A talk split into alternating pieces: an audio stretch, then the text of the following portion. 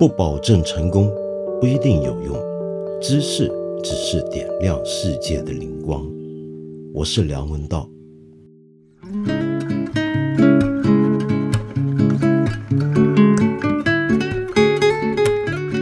这是个文化节目啊！哼，我不说你是不是差点忘了？八分这个节目不是谈时事的，是谈文化的。既然是个文化节目，那今天当然不能不说本届诺贝尔文学奖的颁发。那么今年这一次的诺贝尔文学奖的得主呢，就是坦桑尼亚作家阿卜杜勒拉扎克格尔纳。呃，你听过吗？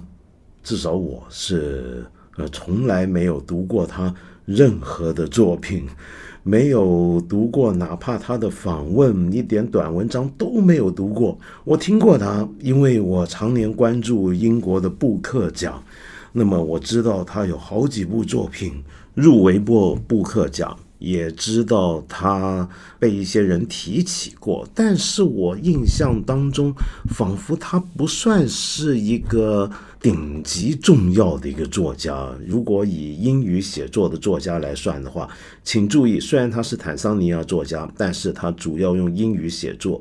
那么在英语写作的人里面，他是不是真的那么厉害、那么重要呢？我真的是无从判断。呃，好在。放眼望去，国内大概像我这样的人也不少，哪怕是我们同行、关心文学的朋友，常常阅读国外文学的朋友，我这两天。看国内的媒体报道，也没见到有什么专家跑出来说是专门翻译他、专门研究他，因为他根本还没有任何作品被翻译到中文世界里面。不要说大陆、台湾、香港，呃，其他中文地区也都没有人翻译过他，也好像都没有人谈过他。那么，所以这两天呢，媒体如果要急着找专家来说话的话，估计难度就比较大了。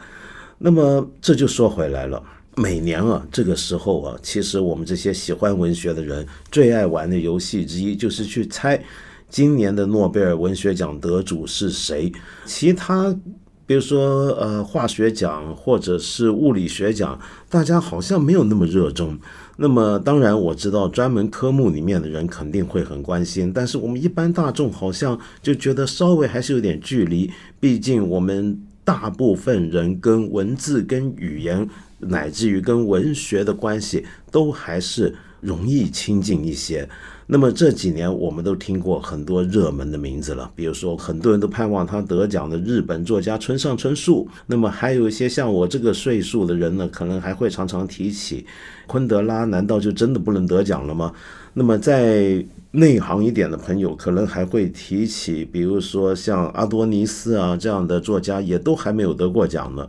那么这就要说到，到底诺贝尔奖算什么？大家都觉得诺贝尔奖分量很大，得到诺贝尔文学奖仿佛就是文学界的一盏桂冠。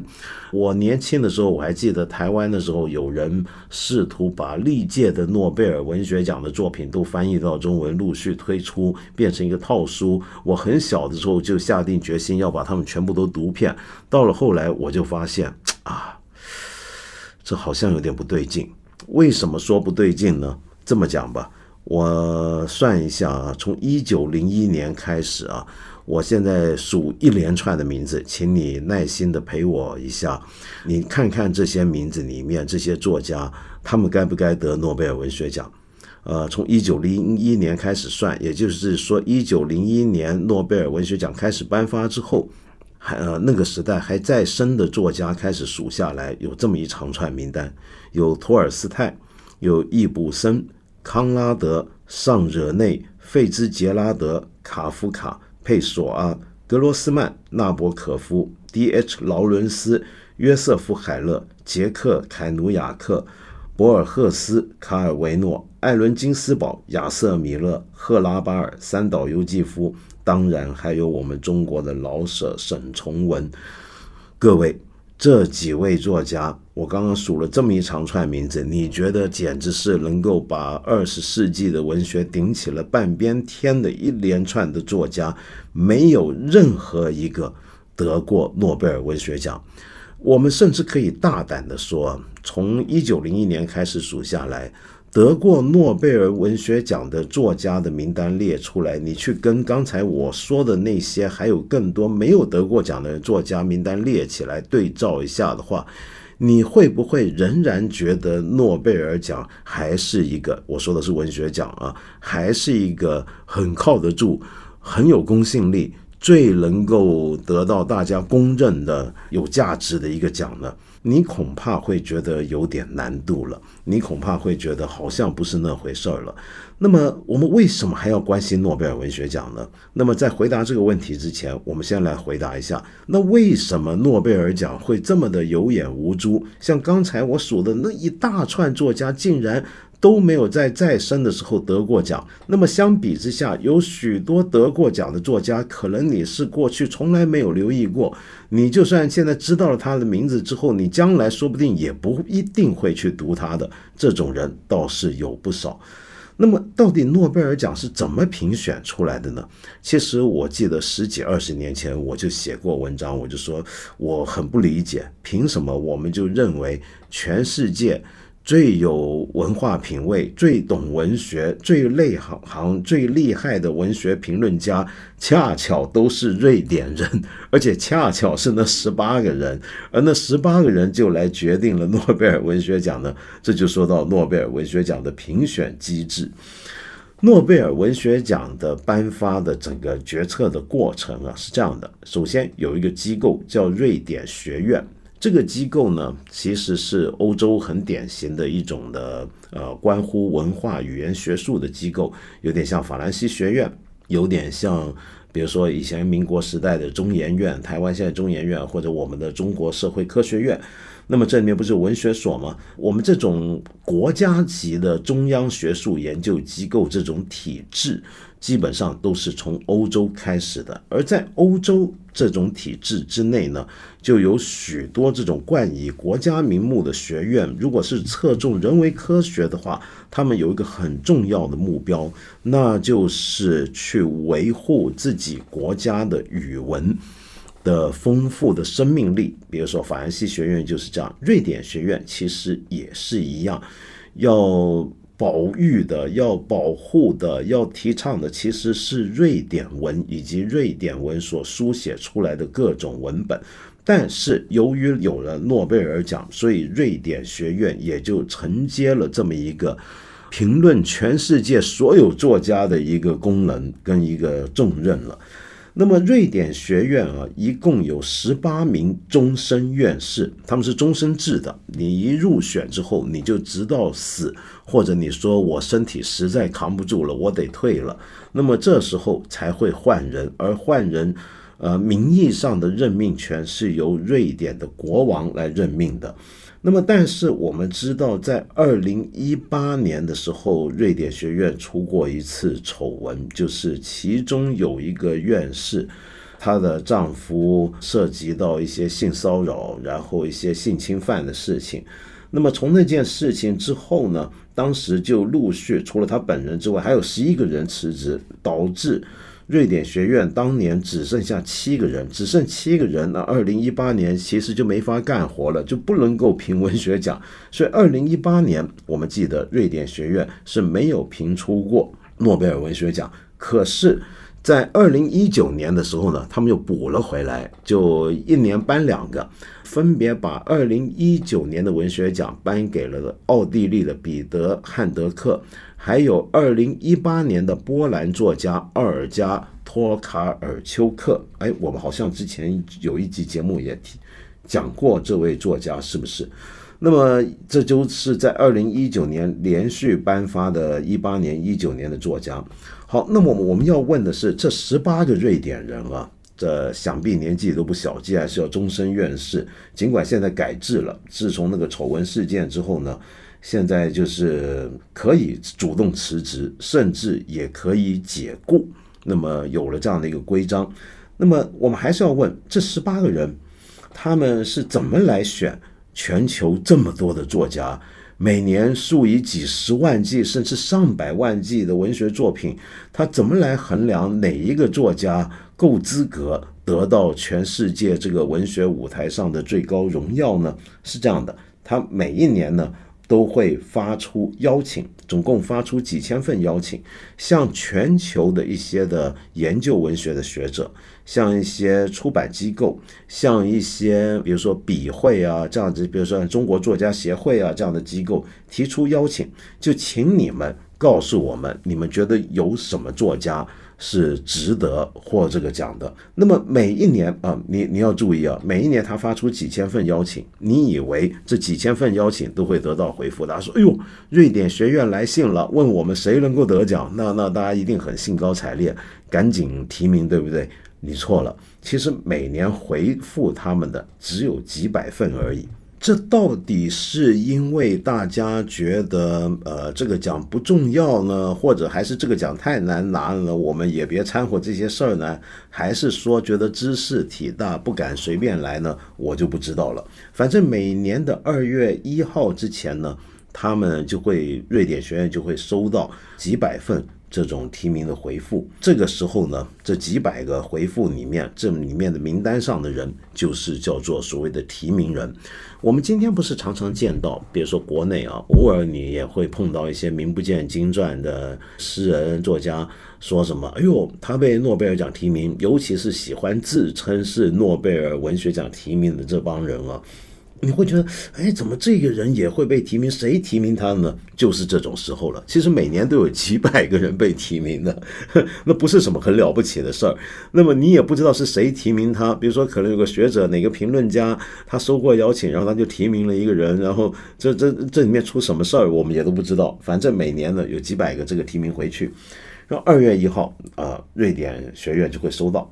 收到之后呢，到了四月份的时候，他们经过一轮磋商，主要是这十八人以及下面一些工作人员，会从全球交回来的几百个名字回复里面，把它缩窄范围到二十个候选人。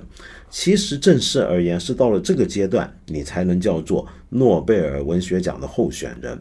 但是我们外界是不知道的，因为这个候选人的名字，他基本上是不怎么公开的，或者是处于一个半公开、半隐蔽的、挺神秘的状态。然后到了五月份，这二十个候选人的名字又在缩小范围，达到五个人的一个短名单。从四月到五月中间又出了什么事儿呢？我们也不是太清楚。那这五个人分别又是谁呢？这时候就是严格保密，我们外界是不知道。偶尔有几年呢，你会听到一些消息走漏，就是有一些跟这些瑞典学院的相关人员的一些记者，或者是呃消息灵通人士打探得到。那么有时候会有消息出来，但是每一年。被记者提到的时候，提问的时候，瑞典学院的正式回答都是不知道或者无可奉告，他们是不公开的。所以最后有五个人的短名单。那么到了五月份进入五个人短名单之后，这十八名终身院士啊，就得好好的去把这五个名单上的这些作家的作品好好读一遍，然后开会反复讨论了。那么我们可以说是，直到五人名单这时候，这十八名终身院士才是全力干活，去好好理解、阅读、分析、批判这五位作家的作品的时机。然后我们接下来很容易想到的一个问题就是，那全球回来的作品，你比比如说有中文、有日文、有韩文、有泰文、有柬埔寨文、有印尼文，什么语言文字都有。难道这十八名瑞典人就那么神通广大？什么样的文学作品他们都能读吗？是这样的，他们其实也算很牛了啊。瑞典学院这十八名终身院士是被要求啊，他们应该要总这其这个整个学院的构成，这十八个人加起来要能掌握十三种语言，至少要掌握十三种语言。那这十三种语言多半都是一些。呃，使用人数比较多，或者文学当中的一些主流语种，比如说英文、法文、德文、意大利文、西班牙文、中文等等等等，我们都大概能够这么猜想。其实你如果认真一点，你去分析一下每一年的瑞典学院的人员构成，特别是一八年改制之后啊，那么一下补了十几个进去之后，你可以看看这里面的构成。呃，有哪些人？他们大概懂什么语文？研究什么文学？你大概能够看得出来，他们掌握什么样的语言？就有点像以前马悦然先生在的时候。那马悦然，呃，是我们中国文学界很熟悉的一个老朋友。呃，这位老学者他多年来在瑞典学院里面致力于推荐中国作家的作品，那么所以我们知道后来莫言的得奖就跟他有相当大的关系。好，但是啊，呃，始终世界上语言呢千千百百。如果真的有一些被提名进来，比如说到了二十个候选人或者五，尤其是五人短名单的时候，那有一些作家的语言使用的语言真不是这十三个人能够懂的话，那又该怎么办呢？这时候他们就会要来一些翻译版本看，就只好看翻译。同时呢，也希望能够找到一些专家。找到一些专门的翻译人去提供这些候选的作家的作品的样本，那么来给瑞典学院看。那他们中间这过程找过什么专家呢？问过什么翻译者？这也同样是不能够公开的。但是照样每年也都会有消息走漏。因此，我们中国作家当中有一些作家，常年我们知道他的名字会被跟诺贝尔奖勾连起来。就是因为在这个阶段的时候有消息出去，可能是透过翻译者，可能是透过中间的一些的出版机构等等等等，那这时候就会有消息出来。好，那也就是说，这十八位瑞典学院的院士，如果碰到了这十三种语言之外的东西，那当然不是说每个院士都懂十三种语言了，但是起码加起来懂。那真的有超出这个范围的，那就要靠别人帮忙了。别人帮忙提供样本之后。他们再来好好阅读，然后再来选。那这个工程啊，你可以说你听听的听着，你就会觉得这里面大概会出现很多问题，错漏百出。比如说，那是否表示只有到了五人名单的时候，他们才开始认真干活呢？那他们这样子选够不够客观？够不够呃有一个很好的基础呢？这都是问题。但是我想说的是啊，其实所有的文学奖。都很难回避这样的问题。就假如我们还要有文学奖这件事的话，我们就必须接受，没有任何一个文学奖有可能是完美的。任何一个文学奖，无论你机制再怎么完善，你一定会有漏网之鱼，你一定会出现遗憾，你一定会出现一些呃大家都觉得该得奖，结果没拿到奖的人，又或者说你当年你没考虑他，你选了另一个人，比如说你选了 B，结果没想到二十年之后大家都觉得 A 才是最伟大的作家。像我刚才读的那一连串，从托尔斯泰。一直到赫拉巴尔这一大串名字不都没拿奖吗？但是今天我们都认为他们是世界文学史上的巨星，那能怎么办呢？这你也只好认了，没有办法了。那么另外，我也想说，为什么大家会关注诺贝尔文学奖？那恰恰是因为我们刚刚这么讲一讲，你就会发现这个工程太过浩大，全球啊，就算你有钱，你也不一定愿意再搞一个类似这样的一个世界性的文学奖。今天世界上面还有别的文学奖，也是这种放眼全球世界性的跨语种的，但是并不多。因为你今天重新再弄一个，一定会惹起很多争议。而诺贝尔奖人家是老字号摆在那儿了，大家也就不计较那么多了。第二就是它工程太浩大、太复杂、太难、太容易出现所谓不公正的问题，太容易惹起争论，所以大家都怕了。这就是为什么。诺贝尔文学奖始终是世界文坛上面最重要的一个全球性的文学奖的理由之一。也就是说，人家都不爱干这事儿，或者人家不想干这事儿，那反正他一向做这事儿，那你就继续做吧。那从刚才我描述的那个机制啊，我们还可以解释一点，就是为什么有这么多的大热门啊，是没办法，总是没办法得到奖的。你比如说，名字被传颂很多年的昆德拉、村上春树等等，他为什么不得奖？我们总是从这些作者的作品本身去找原因。比如说，是不是村上春树写太多有的没的的东西？比如说，最近一本书是讲他穿过的 T 恤，这是不是太无聊了，不够严肃呢？还是说昆德拉的作品中有某些东西是这些评审不喜欢呢？我们总是这么讨论。但其实我们完全可以从刚才我说的那个机制来认识为什么这些热门不会得奖。首先，我们来说为什么他们是热门。那不只是因为全球这些作者的读者加起来总量很大，熟悉他们的读者很多。你想想看，你一辈子你读不了多少文学作品，你对几个作家特别熟，你又觉得他写得好，你当然渴望他能够得奖，对不对？那所以大家就总是提那几个名字，这是一个理由。第二个就是他们之所以是热门呢，是因为他们真的曾经被提名过，甚至有小道消息告诉我们，他们真的曾经进入过二十人名单，甚至是五人名单，而且不是进一回，还是进几回啊？对，这我要补充一点。一个得奖的作家，他不能够只是今年忽然冒出来进了这五个名单里面，然后今年就选上，不行。一个得奖的作家必须是曾经出现过在这最后五人五个候选人名单中超过一次，才能够有资格被评奖的。那么也就是说，刚才我说的那些热门名字，应该是进过好几次的。那么，所以这个消息走出来。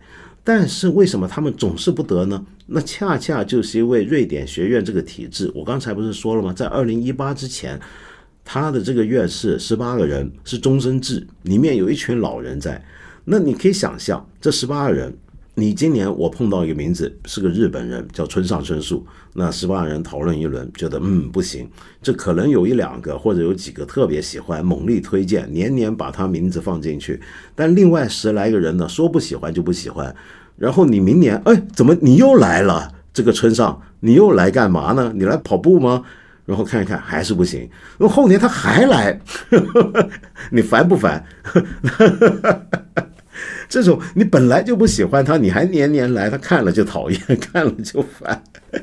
所以啊，越是那种传颂多年的大热门啊，它恰恰总是不能够得奖。这已经是诺贝尔奖过去几十年来的一个规律了，就是年年都被提起的，你就算了吧，你就不要再想这个人了。所以今天呢，呃，内行一点的朋友都知道，村上春树跟昆德拉是绝对不可能得奖了，就是因为他年年都被提名，那年年都不能过，就是因为年年这里头十八人里面总有人不喜欢他，甚至还是占一半的人不喜欢他，那没。办法嘛，对不对？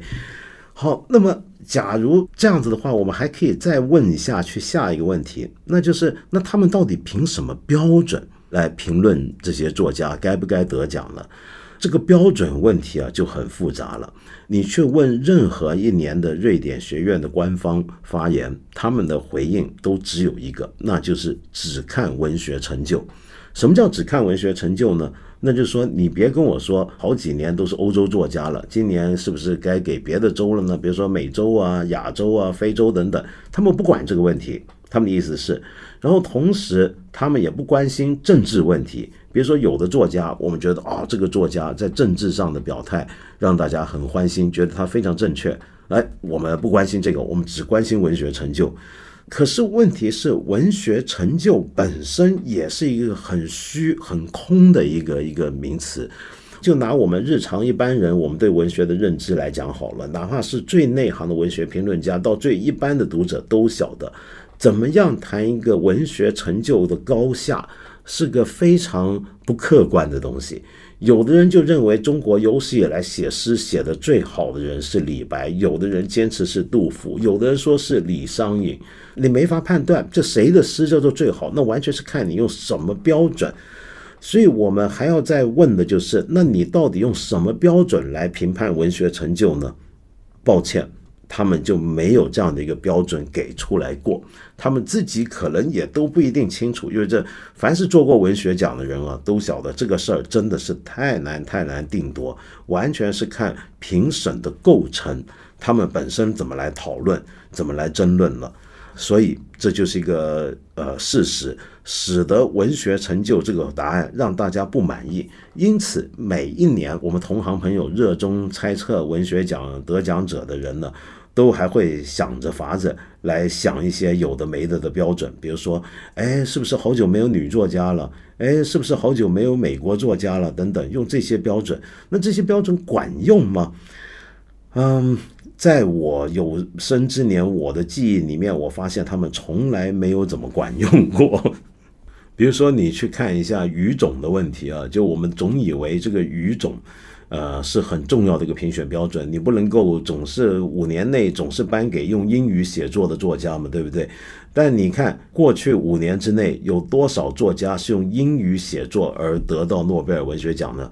今年这位坦桑尼亚作家虽然说是坦桑尼亚作家，但其实他的文学语言也是英文，对不对？然后到了去年的美国的诗人路易斯格里克，这当然是英语作家。然后还有中国读者比较熟悉的二零一七年的得奖者石黑一雄也是英语作家，还有二零一六年极具争议性的鲍勃迪伦，他也是英语作家。那么我们很自然就会问：那够了吧？那是不是该换换语种了？其实他们是不太管这事儿的，你看得出来。从这一九零一年数下来啊，得到诺贝尔文学奖按不按国家按语种来算，就使用的文学语言来算的话，这里面最多的就是英文。嗯，你可以说有二十九位作家是用英文写作而得到诺贝尔文学奖。但是这要看你怎么算，因为有的作家呢他是双语的，那这时候呢你就会看到这个名字还可以再增加到三十二个作家是用英语写作得到诺贝尔文学奖，而中文呢我们不讲中国，用中文写作的话，那有两个，一个就是我们熟悉的莫言，还有一个当然就是在法国的高行健，他们是用中文写作，所以你说我们中国作家只有一个得过诺贝尔文学奖，但是中文作家那就有两个了。另外还有一种大家猜测的方向是这样的，是按这个文帖来分。什么叫按文帖来分呢？我以前也说过，一般而言，在西方文学里面，他们把文学写作分成四大类别、四大文类，我们叫做哪四大呢？我们最熟悉的小说，然后当然还有诗歌。然后再来呢，就是我们日常接触最多的就是散文。散文呢，就不是说你真的写一篇散文、美文这种散文，而是用散文体写作的，比如说一些回忆录或者历史著作。你不要忘了，丘吉尔得的诺贝尔奖也是文学奖，靠的就是他以散文体写作的那一些回忆录跟一些史书。那么，然后再来就是戏剧。这叫四大文类。那么你按四大文类的分法来猜测呢，其实也不是那么有规律的。它可以连续几年给小说家，然后忽然之间又连续两年给诗歌作家，或者连续几年，啊，戏剧呢是最不受到关注的，在最近几年里面。那么，所以我觉得诺贝尔文学奖还挺有趣的，就是你基本上去看他的得奖名单，跟他一些趋势，你能够观察到整个文学界的一些的更长期的趋势。比如说，我们到了今天，大部分人已经忘了戏剧，其实在过去是被归类为文学的。那这时候，这个戏剧指的当然主要就是剧本，但是在今天的表演艺术领域的熟悉的朋友都知道。呃，剧本当然还是很重要，但已经不是任何剧场演出最核心的一个环节，甚至不是基本。很多演出是以导演为核心，是以演员为核心，整个演出甚至是可以在没有剧本的情况下先行构成，然后逐步形成一个集体创作的一个脚本的。那么，所以。呃，我们这时候很容易忘记哦，剧本原来还是个文学类型。而在诺贝尔文学奖的得主名单里，近几年你也可以发现，戏纯粹的戏剧作家已经不是那么受到关注了。当然，你可能会说，哦，彼得汉德克呢，奥地利作家，他不就是一个有名的剧作家吗？但是他不只是个剧作家，他还是个小说家。还是个擅长写很多其他文体的作家。而说到彼得·汉德克，我们就会碰到另一个问题了，那就是很多人会把这个呃诺贝尔文学奖某种程度当成一种政治倾向奖来看。也就是说，我们要观察一下这个诺贝尔文学奖会不会包有一种政治倾向。比如说，从他的过去的历史，我们可以看到，有时候一些作家，比如说他是流亡作家，他是受到压迫的作家。或者他是特别强调要为某些群体发声，要处理某个世所关注的社会或者人性的重大议题而获奖。比如说，今年得奖的阿扎克·格尔纳，他之所以得奖，根据颁奖词的讲法，那就是这个公告昨天公告讲法，就是因为他关注今天世界上面大家最关心的其中一个问题，就是难民问题。可是。这个也不一定那么靠谱，你就看二零一九年得奖的彼得·汉德克好了。彼得·汉德克在政治上是一个非常有争论的一个人，他是一个就是左派右派都不喜欢，然后出言不逊，然后把很多人都骂骗的一个人。那么，尤其是今天全球的文化界或者文学界是以一种。左翼自由主义的政治正确观念所主导的情况下，他就更不合时流。但是他能够得奖，所以这又说明了，哎，诺贝尔文学奖这个颁发好像还真的不完全是那么去考虑你的政治倾向。那么这时候大家就觉得更懵了，已经没有人再知道诺贝尔文学奖到底有什么标准了。你比如说，二零一六年跑出了 Bob Dylan。呃，就非常有争论，当然连他自己都一开始都，我估计都有点懵。就你说他是全球最伟大的，目前最伟大的在世的歌手、音乐人都可以，但你说他是作家，这个这个就有点奇怪了，是不是？虽然我们还是能够在他的歌词里面看到他，你把他当诗来看，那真的是太厉害。又或者你可以说他的作品。回复到了诗的最原始的状态，就是吟唱出来的诗，那也可以，但是还是让人觉得有点奇怪。所以大家看 Bob Dylan 就会觉得，那是否表示诺贝尔文学奖要贴近社会大众了，不要那么高冷了？因为过去曾经有很多高冷型的作家，像贝克特这这样的作家得奖，或者是一些我们叫做作家中的作家会得奖。比如比你坦白讲，彼得汉德克也是。一个你你政治上很讨厌他，但是大家都不能否认他就是一属于那种作家中的作家。还有去年的美国诗人路易斯格里克都是诗人中的诗人，嗯，那么这种人得奖，我们觉得不奇怪。但是 Bob Dylan 就代表的好像大家觉得哎，要开始贴近大众口味一点了。甚至石黑一雄也被人认为是这样，因为石黑一雄呢，我要老实说，我虽然很喜欢他的作品。但是我并不认为他就一定比同代的很多别的以英语写作的作家更出色，呃，我我真的很难做这个判断。那么，但是问题是，石黑一雄是一个很受欢迎的作家，所以大家就觉得他们选了石黑一雄，选了鲍勃迪伦，就表明他开始要贴近这个主流读者的口味。但是结果今年就来了一个主流读者不知道，就你别说我们中文世界大家不知道，其实我怀疑英语世界里面有多少人认识阿卜杜勒拉扎克格尔纳。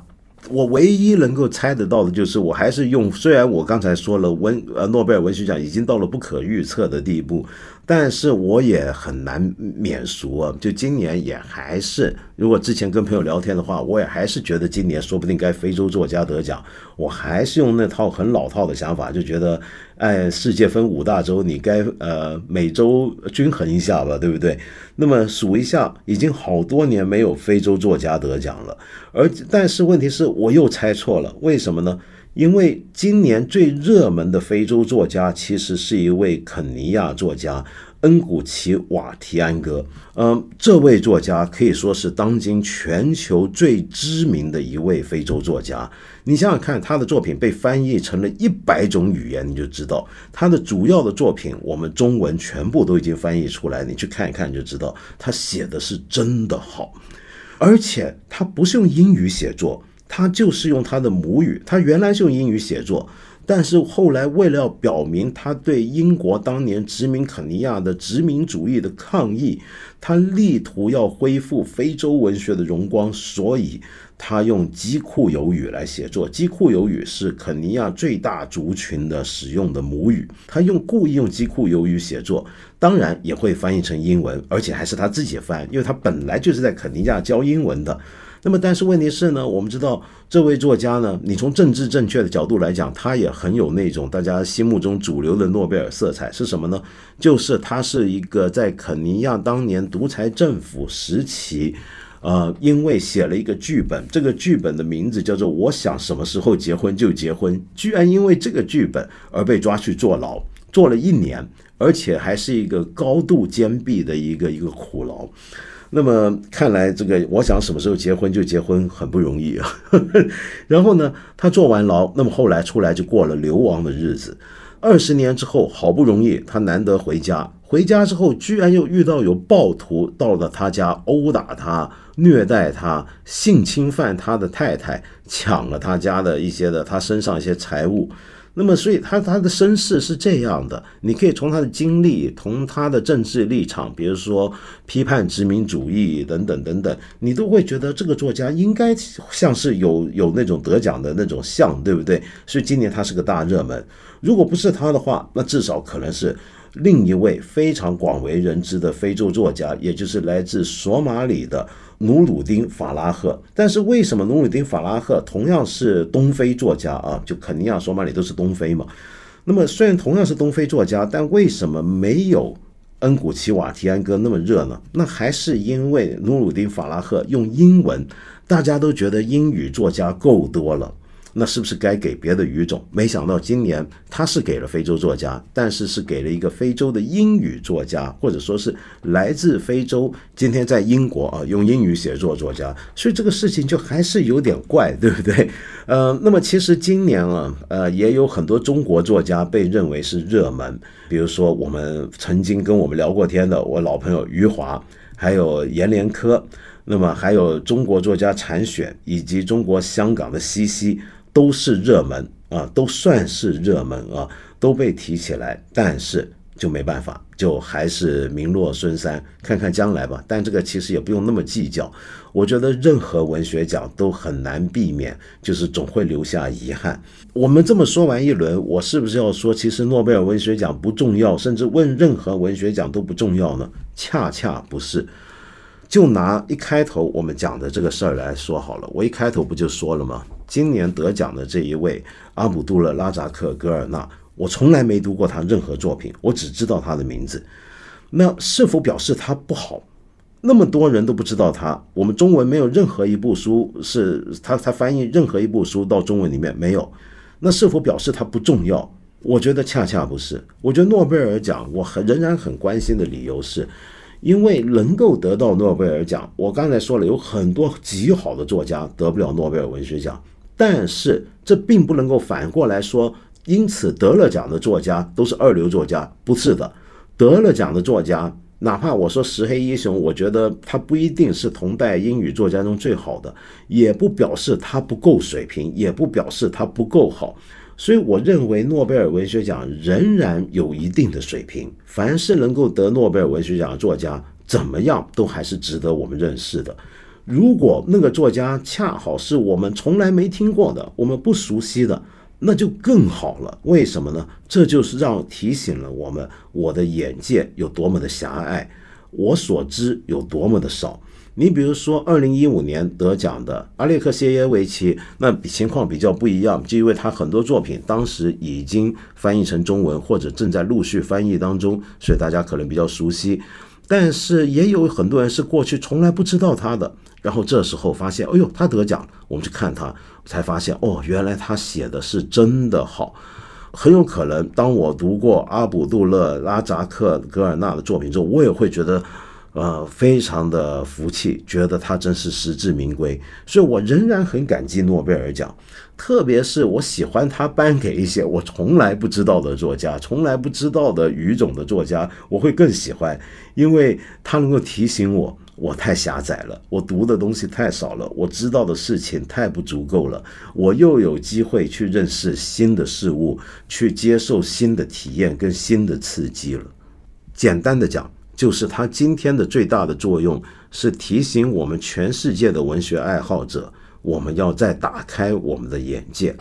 我们可以说，这十八个瑞典人不一定是世界上最宏观、知道事情最多的人，但是他们加起来还真知道一些我们每一个读者所不知道的事情。那么，透过他们的介绍，我们把他们当成一个书很好的书评节目看，都很有趣的。我们就能够透过他们去了解到一些呃，我们可能错过了的好作品跟好作家，是不是这样子呢？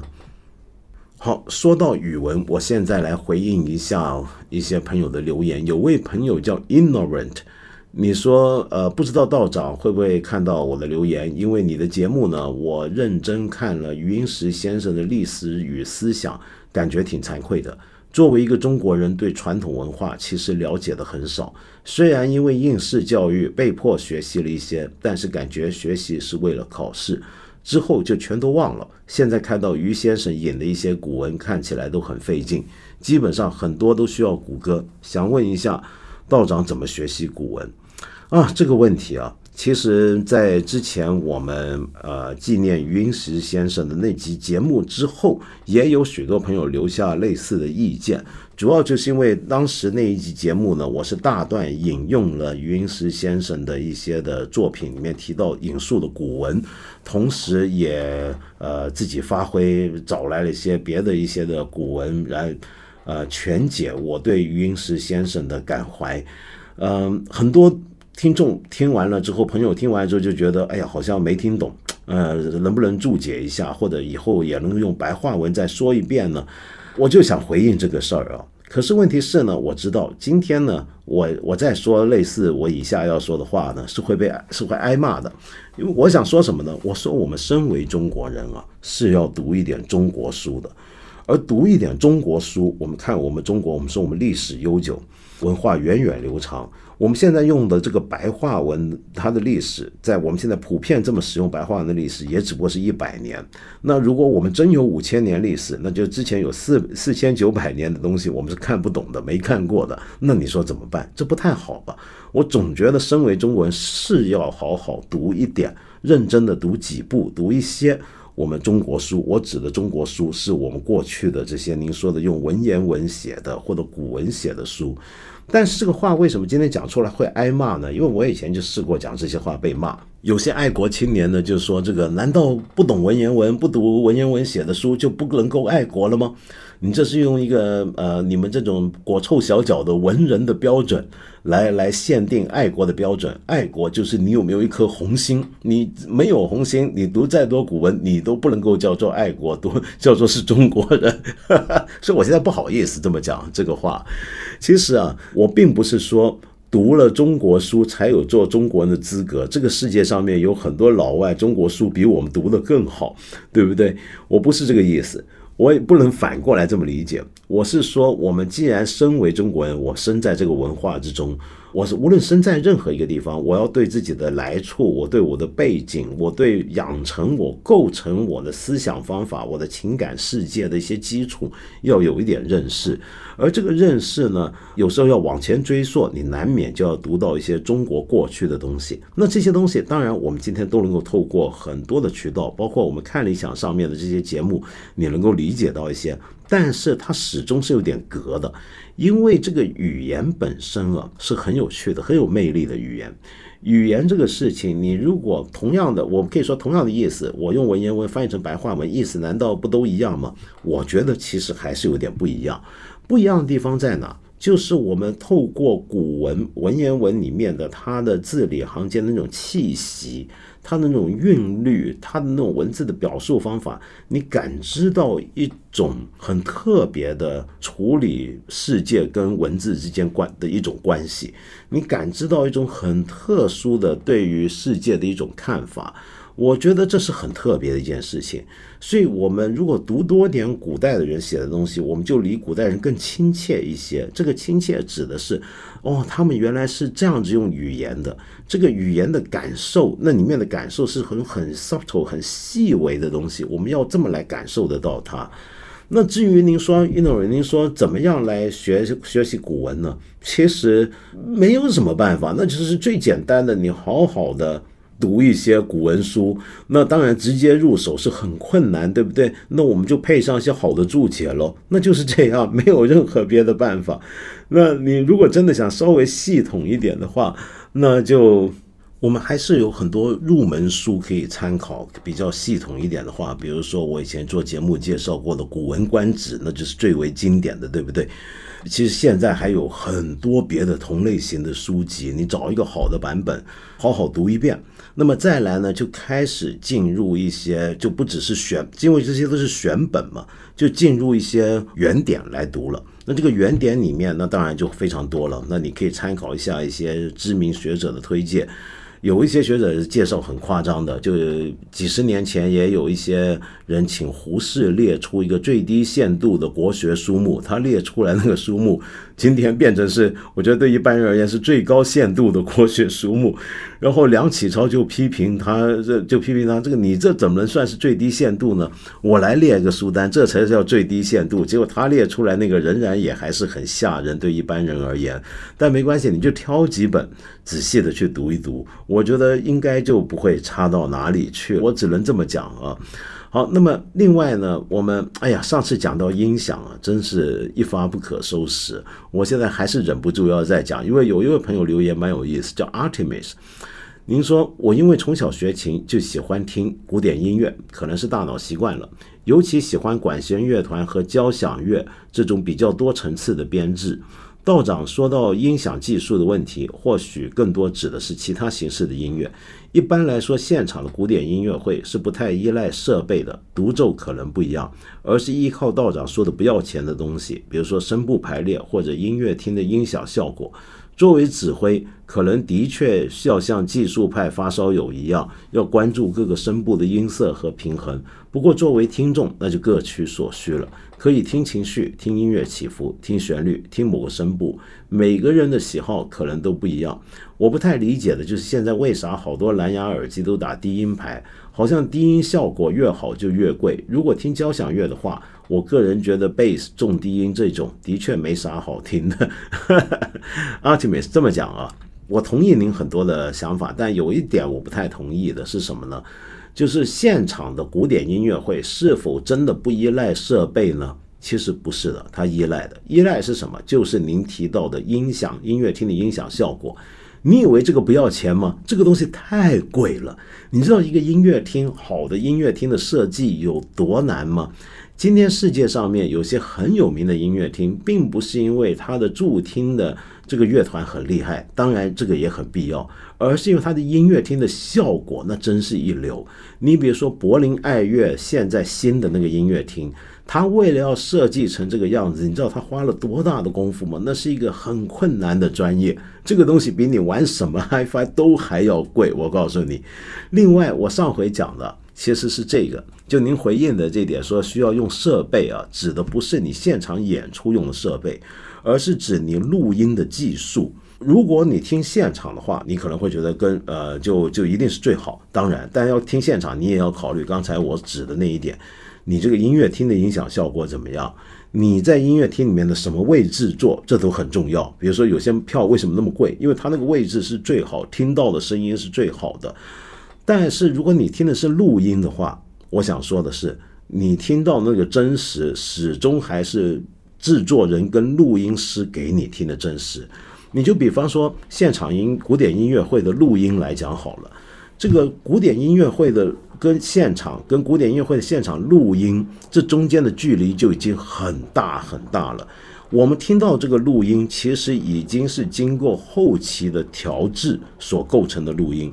你比如说，以前呃非常有名的指挥大师卡拉扬，他在世的时候就很关注这个问题，因此他的很多录音为什么被乐迷认为有问题，或者是后来挑剔的乐迷会诟病他，就是因为他多了很多后期的制作。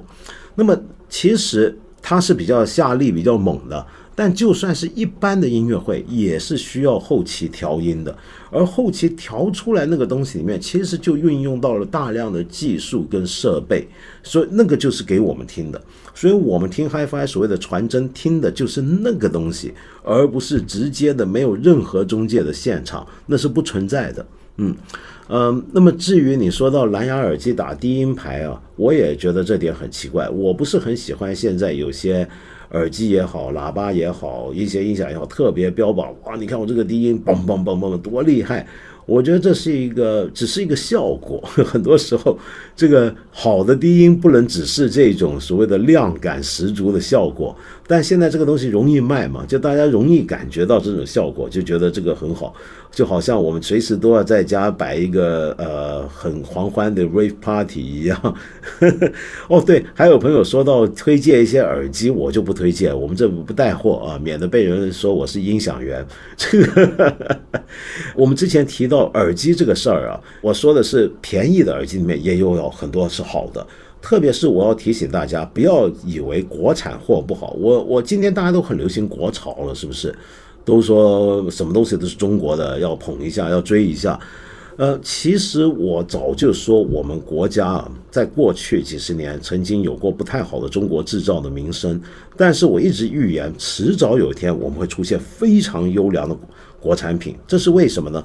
这就是因为当大家把这个起点拉到那么低，我们的名誉那么糟的时候，你在市场上面始终有一些人，他需要做出区隔，做出区隔就要往更高质量方向前进。更不要说，还有很多我们中国人是很有志气、很用心，就是想做好东西，就是受不了这口鸟气，被人瞧不起。而音响范围，其实早在十几年前，我要告诉你，我们国产品就已经非常的出类拔萃了。耳机这不先不说，喇叭也恐怕还不好说，全部都很出色。但是我想说，如果你听想听扩大机的话，我们中国的扩大机，尤其是真空管扩大机。今天好几个品牌，我敢这么，呃，我虽然说我不是那种发烧，但是请容我吹牛一下，我敢，我还是忍不掉说，我敢说他们是世界最好，他们真的已经是做到世界顶级了。我我说这个话，我是一点都没有，我没收钱啊，我都没提牌子，我也没有任何的惭愧，没有任何保留，我就说我们国产的很多真空管扩大机，今天是全世界最好的。好，吹完牛之后，我又要开始惭愧了。已经有太多朋友指出了啊，我 前一集节目讲到虎林，然后还要特别道歉，说我把虎林所属的地方呃搞错了。后来结果被大家又再次纠正，还是错了。是之前纠正我的那个那位同学呢，他搞错了。虎林是在黑龙江，请注意，是哈尔滨下面的一个市。虎林市是在黑龙江，我郑重道歉，很抱歉。然后也有朋友说啊，这个我上回讲什么佛缘病缘，这个缘字如果是做美女来解的时候，应该念愿而不是念缘。哎，这个我真的从来没听过，我现在也一时三刻还没去做调查。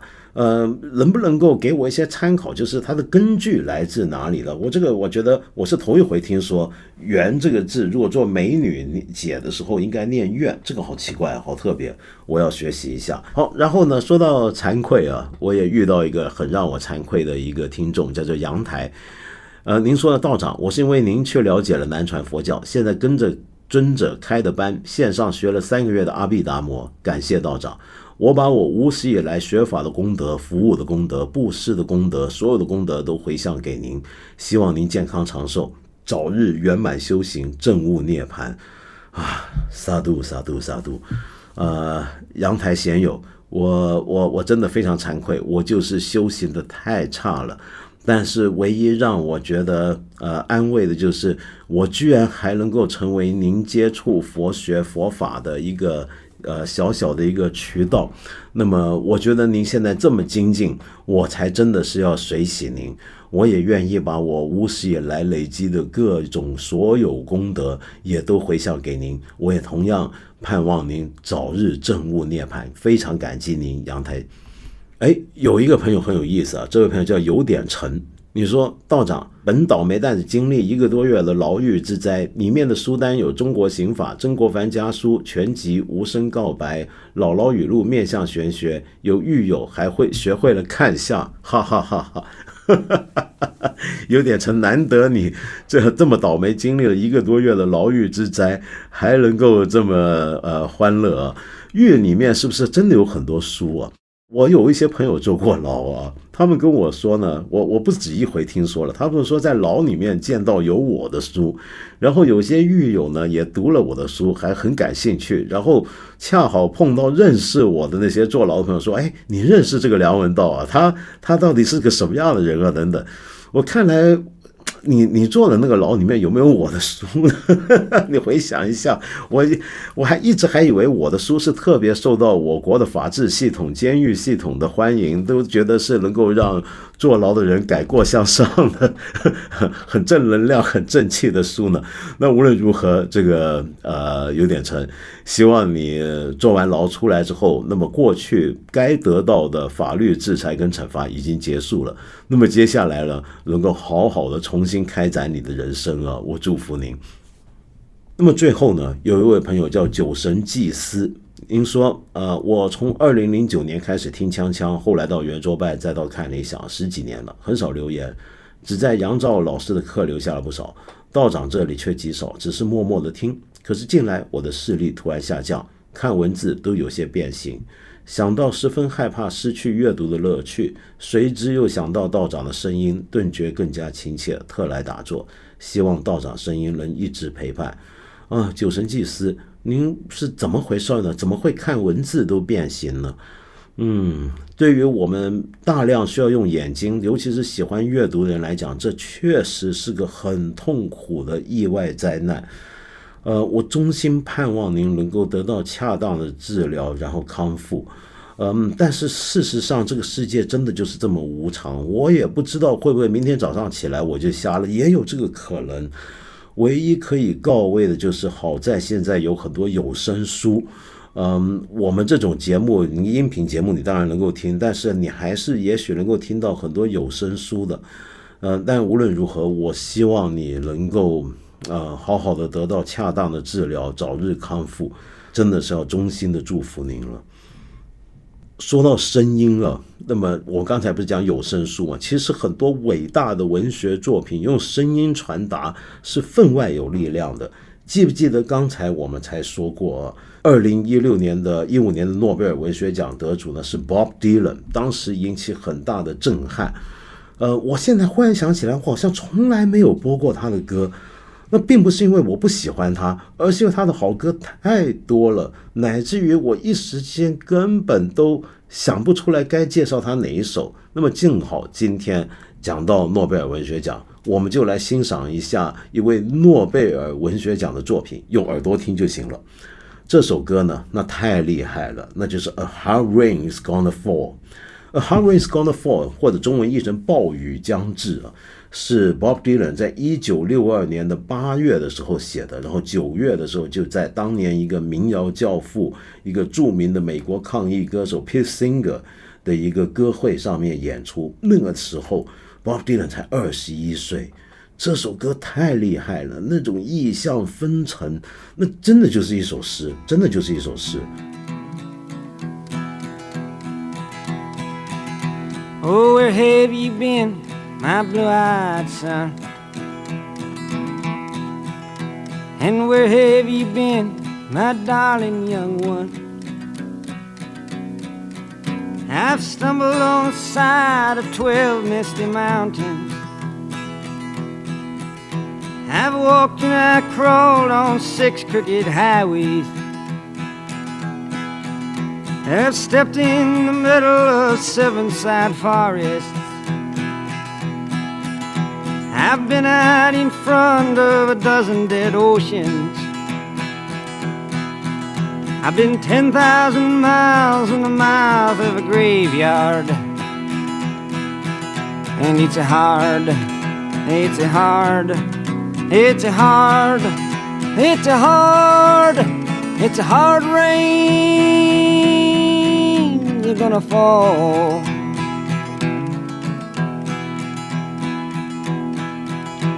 Oh, what did you see, my blue eyed son?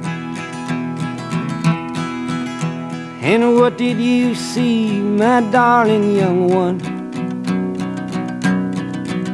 I saw a newborn baby with wild wolves all around it. I saw highway diamonds with nobody on it. I saw a black branch with blood that kept dripping. I saw a room full of men with their hammers a bleeding. I saw a white ladder all covered with water. I saw 10,000 talkers whose tongues were all broken saw guns and sharp swords in the hands of young children. And it's a hard, it's a hard, it's a hard, and it's a hard, it's a hard rain. They're gonna fall.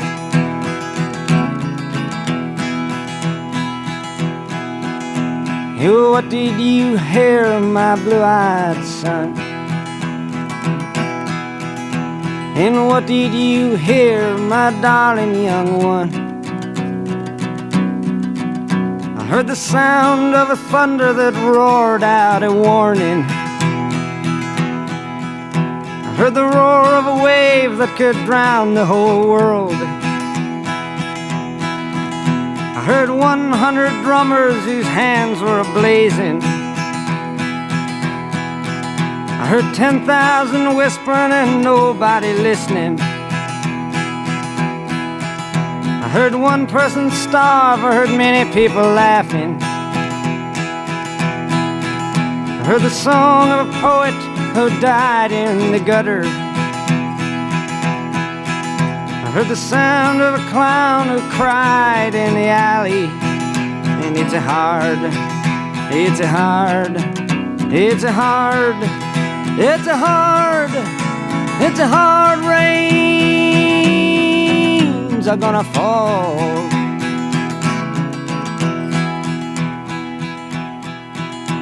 Oh, what did you meet, my blue-eyed son? And who did you meet, my darling young one? I met a young child beside a dead pony. Met a white man who walked a black dog. I met a young woman whose body was burning. I met a young girl, she gave me a rainbow. I met one man who was wounded in love. I met another man who was wounded in hatred. And it's hard, it's hard, it's hard, it's hard, it's a hard rains are gonna fall.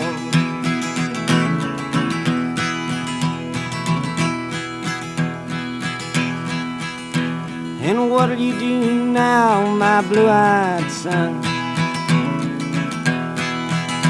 And what'll you do now, my darling young one? I'm a going back out for the rain starts a falling. I'll walk to the depths of the deepest dark forest.